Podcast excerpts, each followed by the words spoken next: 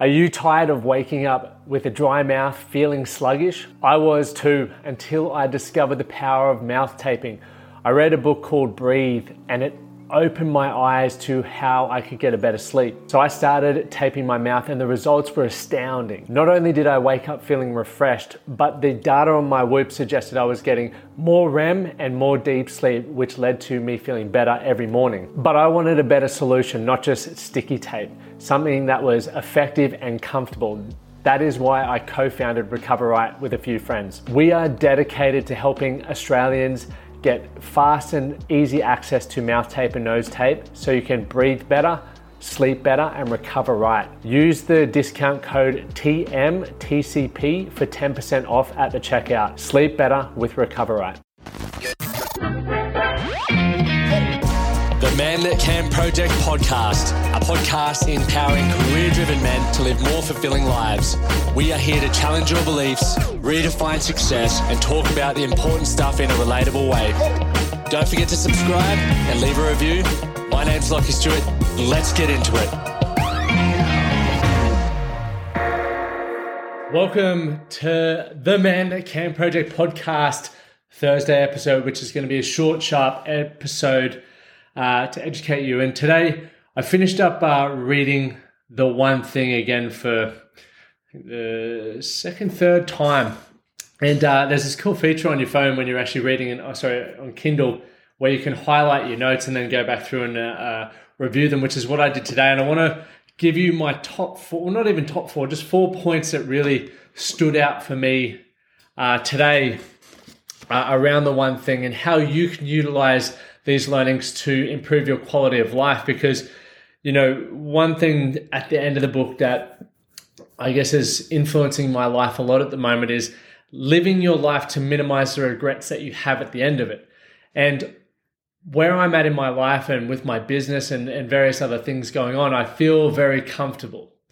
I am happy with where my finances are at. I'm happy with um, what i'm contributing. I'm happy with my health but I'm also one of those uh, individuals who is ambitious and I do want to get more out of myself. So by uh, knowing that I don't want to have regrets, there's various things that I'm looking at going, well, look,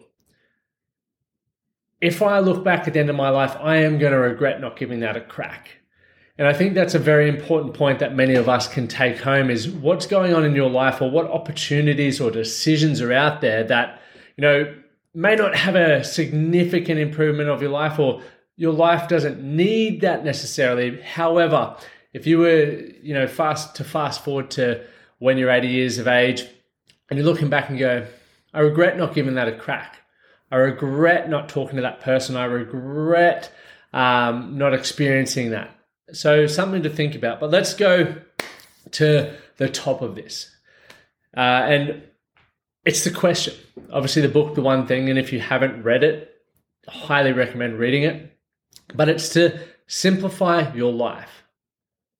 Think about what you've been up to for the last couple of hours. Has your life been extremely busy? Do you feel overwhelmed? Do you feel like your to do list is continuing to grow and you go to bed every night feeling like it's never done? I think we're all going to experience that. I think we're all always going to go to bed uh, never completing our to do list because there is an endless possibility of things that we give ourselves to do. However, priorities matter. So the question that is blasted all throughout the book is this What's the one thing that you could do today or this week or this month or this year and such by doing it, everything else would be easier. So it's really helping you highlight hey, this really is the most important thing. And if I only get that one thing done, like I said today, this week, it will have the best outcome towards what I'm working towards. Because often we just look at our our days or our to do list and we go, cool, I'm just going to try and get as much of that done as possible. And I'm either going to get to the end of the, the day and know that tomorrow I'm going to start again and hopefully get through that. We don't really prioritize and understand the ripple effect of such tasks. For example, health. Health is highly important to me because I know having uh, the energy and the vitality allows me to do various other things in my life. So, making sure every day or a couple of times a week, I prioritize moving my body. I'm very intentional with what I eat. I am very intentional with my sleep quality and quantity because I know how I wake up the following day. Uh, you know, if I am not looking after that and I become lethargic, I'm sluggish. You know, it's not going to help me uh, with the goals and I guess even the quality of life that I have. So think about that. What's that one thing?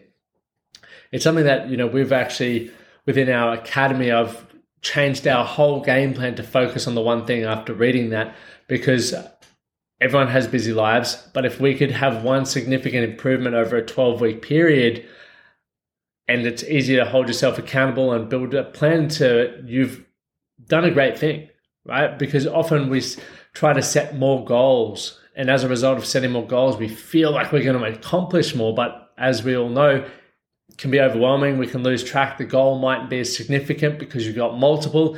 And generally, when they're not that significant or you don't feel like they're challenging, it's easy to lose focus. So think think that. Um, the next part was going small is you ignoring all of the things that can distract you. I thought that was a great one liner, right? So really focusing in, really dialing in on just that one thing so that we don't get distracted with a million other things out there. I'll give you an example today. Um, now, my one thing that I've focused on is going back to growing our academy, and coaching is doing that. Now, the distractions that I have going on around the place that always take my focus is the podcast, like I'm doing now, uh, is emails, is various other things around the office. Now, my commitment to self was giving three hours a day to coaching, to being in the academy, to talking with our members, to talking to new members in our free Facebook group. Once I've done that three hours and once I feel like I've delivered value, I can then go on to the other tasks that I have. But the priority is the coaching. Okay. Now, this one is a cool one Four Thieves of Productivity. If you haven't read this, this is brilliant. First one, the inability to say no. I'm a yes man. I know many people are yes men because once again, sometimes it's just easier to say yes than justify why we're saying no. Uh, we also have the FOMO. We want to be involved in everything. But going back to what I said earlier, what's really important to you and what is going to deliver the results that you want for the outcome in your life. And it's important to say no because you know, it can be easy to even establish your priorities But every day, in many ways, people are trying to steal your focus, whether it's through notifications on social medias, phone calls, walking down the streets, your employees, employers. There is people stealing your focus. So you need to learn to say no. The second one, fear of chaos. A lot of us don't like the idea of chaos because we have this idea of what that is. And I think it's really, really important to understand that if you're going to grow, right, which is obviously when you're being productive, when you're striving for more, chaos is part of that. Now, I feel from my own experience, chaos to me really comes through my own experiences with overwhelm, really comes through my own experiences with anxiety.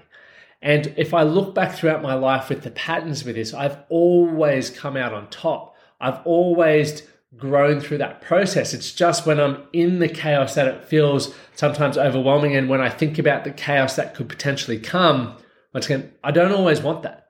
However, I understand that in order to get what I'm working towards in anything, the chaos is part of that process. So we need to learn to embrace that. Or obviously, if you have, you know, there's that uh, saying use fear as your compass, right? So understand that yes, there may be chaos, but that's what you want to work through because it's going to help you build your character. It's going to help you raise your standards to a whole new level and be the individual that you need to be in order to get to where you want to get to.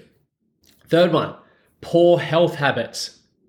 Simple, I touched on this earlier. If you have poor health habits, don't expect to be as productive. If you're hungover all the time, if you're lethargic, if your body is aches and full of pains, don't expect to be a fine tuned specimen. right? So prioritize that health. Once again, it's why in our academy we have the fitness programming there for our members because I understand that we, oh, my goal is to help them run as efficiently as possible. So if we can provide that support, accountability, and programming there for them to maximize their health, that's another tick in the right direction. The final one is your environment that doesn't support your goals. Ask yourself this Are the people that you're spending time around enabling you, or let's say empowering you, or disempowering you to achieve the outcomes that you want? Example if you have a health goal that you're working towards, and the people that you're spending the most time around are people that disregard their health, they prefer to go out drinking, smoking, and carrying on. Is that the best environment for you to achieve your goals? The other thing we need to look at with environment is that environment set up for your success? So, do you have access to whether it's running um, or gym equipment in order to achieve that goal, or do you not? So, you need to think about is the environment set up for that? So, they're those four thieves. So, just to recap, what's the one thing that you can do in order to achieve the outcome that you want and should, or by doing this, will make everything else easier? Secondly, going small is ignoring all of the distractions. Thirdly, the four thieves of productivity. And then finally, live your life to minimize the regrets at the end. If you got value from this episode, or you have even questions or, or even your perspective, comment them uh, below and share this on social media and do something today to be better for tomorrow. Thank you guys for tuning in. Thank you for listening to the Man That Can Project podcast. My name is Lachie Stuart, and I hope you enjoyed this episode and found it helpful. If you did, please take a moment to rate and review the Man That Can Project on your favorite podcast platform. And don't forget to subscribe to stay up to date with our newest episodes. We'll see you again next time.